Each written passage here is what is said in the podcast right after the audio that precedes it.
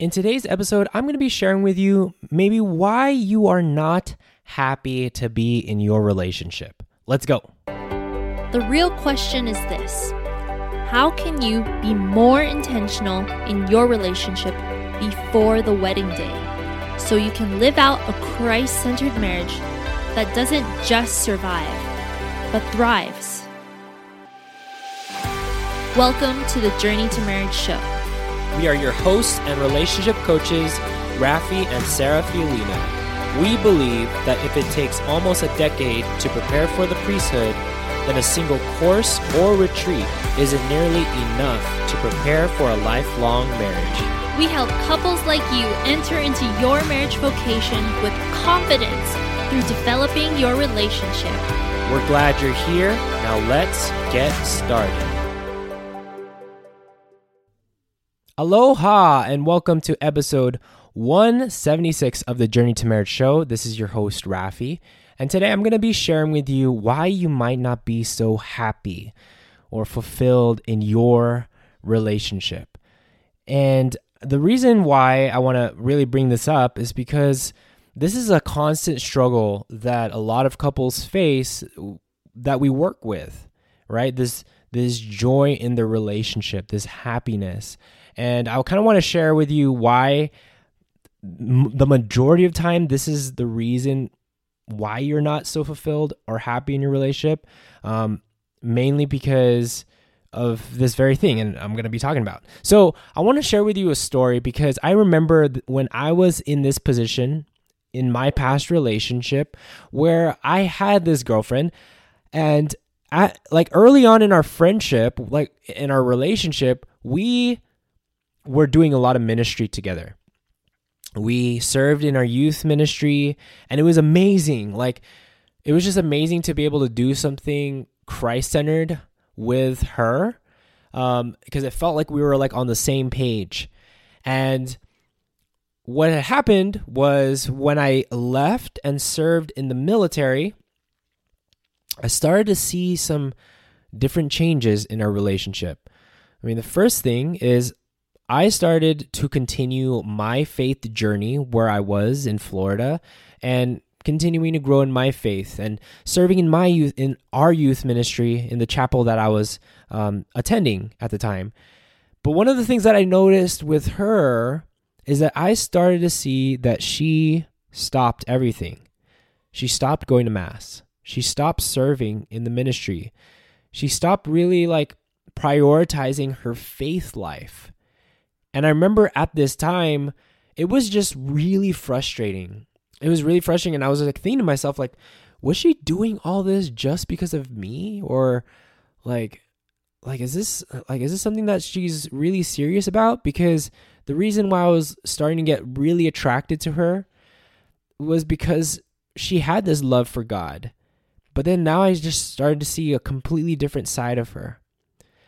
And I remember I, I was in this relationship and I was just consistently just like frustrated and unhappy with the current state of our relationship. I was not fulfilled because she wasn't doing the things that I thought she would be doing forever. Like this was so important to her and and to me like I thought this was really important for the both of us but I started to see something just completely contrary to that. My expectations were obliterated. And I started like really like telling myself like if she were to change here, like if she were to be a lot more Catholic and really just prioritize her spiritual life, like I'll be a lot more happier and at peace with where we're going in our relationship because if if that's where if that's the thing that needs to happen like that is where I that's where I'm going to start being happy again cuz that's where a lot of our source of joy in our relationship was in serving the Lord. And I was just again, I was going through this whole journey. I was still going to mass. And one of the things that I noticed is that throughout this whole journey of just like me being unhappy with this relationship and her changing and me wanting her to change, I still continued going to Mass. I still continued receiving the sacraments and really just making this a, a large part of my life that although I was experiencing all these th- things in my relationship that I was not having peace, I still had some joy. I had joy in my heart in where I was going. Really just like drawing myself to the Lord and just trusting him in this whole process. I mean, later on throughout this whole journey, I had to realize that hey, maybe this is not what we're called to. Like maybe we shouldn't get married. And it was really hard. It was a really hard hard decision I had to make, but I started realizing a lot of these things when I started growing spiritually.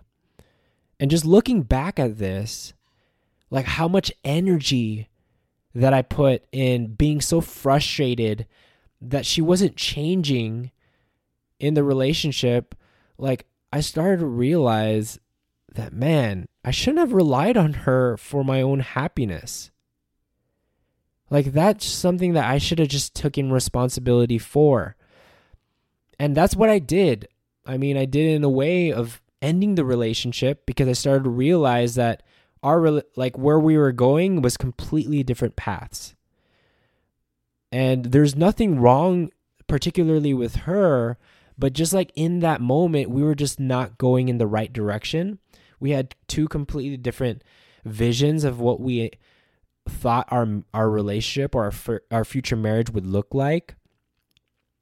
And I had to make that hard decision to take responsibility for my own happiness because having a Christ-centered relationship that's that's what something I really truly desired. I saw it in so many healthy marriages that in the church that I was attending and I'm like, "Man, that's the type of a relationship that I want." But I'm not experiencing that type of relationship right now. And why? Because I was just so focused on her to change. Like I need like you need to be more Catholic. You need to go to church more. Like that's when all like I was so focused on this that it just like derailed me and going back to Jesus was the thing that really just changed everything for me. Like that was where my joy was sustained even throughout the hard times. Even when I broke up with her that I experienced this transformation just inside of this unending joy and peace that no matter what was going on in my life, no matter the pain, the suffering that I was experiencing, there's this, this, this joy that got me up every single day and wanting to go to church every single day. And it's changed everything. So if you're listening to this right now and you're thinking, like, why, like, my partner needs to change for me to be happy, your partner is not responsible for your happiness. It's you. Your partner doesn't need to change. You need to change. You need to be responsible for what you can control. See, if you're waiting for your partner to change just so that you can be comfortable or content in your relationship, you're wasting a lot of time and a lot of energy. I've been there. And instead of waiting, you've got to do something about this. You, you can't rely on your own happiness with external circumstances, with the people that you're with, or where you're living, or whatever these things is. Like if you start pointing fingers at, hey, these things are not happening the way I envision it, and that's why I'm not happy, like that's going to really derail you in your life. You're not going to find that that joy and fulfillment that you're looking for. Instead of looking for that ex- the external uh, circumstances, you've got to make that internal choice. It's all about the will. It's all about choosing happiness, joy, and gratitude every single day and not relying on your partner or anybody to change that. And the best thing that you can do to continue to sustain your joy is to go to Jesus. Jesus is the one that will fulfill us. Jesus is the one that will bring us the joy. It even says in John 15, If you keep my commandments, you will abide in my love, just as I have kept my Father's commandments and abide in his love. I have said these things to you so that my joy may be in you and that your joy may be complete. Go to Jesus. Go to the sacraments, go to adoration, go to confession. Live a more sacramental life. Despite what your partner is doing, despite what's going on in your external circumstances at your job, whatever these things that you think are robbing your happiness, but you need to make that conscious decision and choice to be joyful, knowing that God, knowing that Jesus is in your life and that you get to choose to center your life and focus on Him every single day, despite what the world, what's going on in your world, right? Because that is the source of joy. So let's go back to Jesus. Let's not wait for a partner for our own happiness, but take that, make that constant decision to center our lives to Christ. All right. So hopefully you got some value from this. And I want to ask you a few questions. Like, do you desire more vibrancy in your relationship? Like, more fulfillment? Like, do you desire that time when you were in your friendship together and where there was not a lot of conflict? Like, you guys are vibing well, you guys are learning about each other, you know, that honeymoon stage? Do you miss that connection that you used to have? Do you want to cultivate more joy in your relationship by creating a more Christ centered relationship? If you answered yes to some or all these questions, like I'm going to encourage you to join us in our free workshop that we're going to be doing in the next couple days. It's called How to Confidently Discern and Prepare for a Holy Marriage Without Struggling with Chastity and Unhealthy Communication Habits.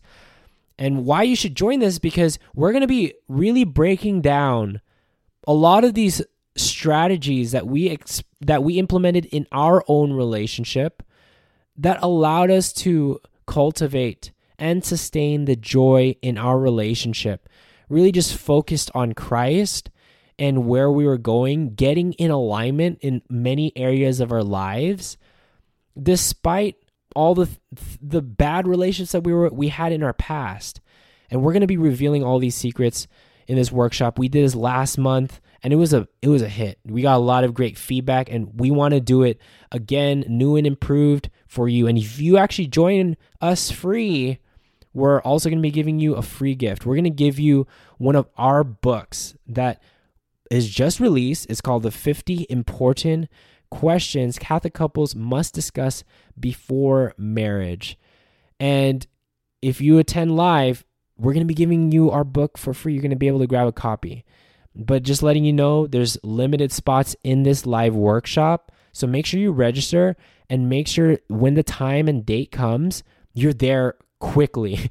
Be there in the waiting room so that you can make sure you get there and hang out with us and really learn all these different strategies that we're going to give you to really make your discernment and your preparation process to the vocation of marriage just more smooth, more joyful, and more fun. If that's something that you want to create in your relationship, definitely join us in our workshop. Click the link in our bio, in, in not in our bio. Click the link in our show notes for our podcast so that you could get your free ticket to our workshop. All right. Praying for all of you holy couples on your journey to marriage. Take care and God bless. We hope you enjoyed this episode. If you haven't already, subscribe to our podcast so you can get notifications of future episodes. Secondly, would you mind doing us a huge favor? If you received value from today's episode, please share it with your friends. Then, please rate and review our show on Apple Podcast. We'd love to hear from you, and this will also help us reach more couples preparing for the vocation of marriage.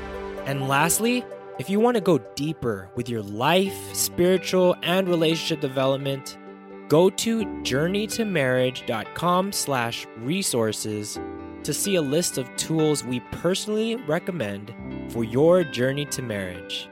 Until, next time, future spouses.